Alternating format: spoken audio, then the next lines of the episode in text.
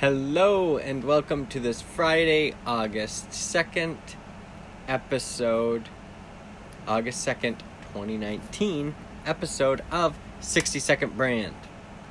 Today's episode is From High School Dropout to Dream Life. So let's imagine you are a high school dropout.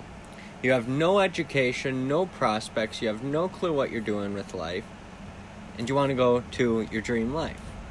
What would be the fastest way to get there? Well, what is your dream life made up of? Living, your basic needs, food, shelter, communication, transportation, that kind of thing. Certainty. The next thing you need is work.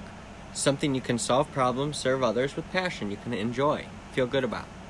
Then a little bit of fun, playing, and then loving other people harder than you play. You can play hard, but you gotta love harder. Then you've got to learn and grow by following your curiosity. It's got to be curiosity driven. And then pay it forward. But be grateful before you pay it forward and be grateful that you're able to pay it forward. That's how you go from high school dropout to dream life.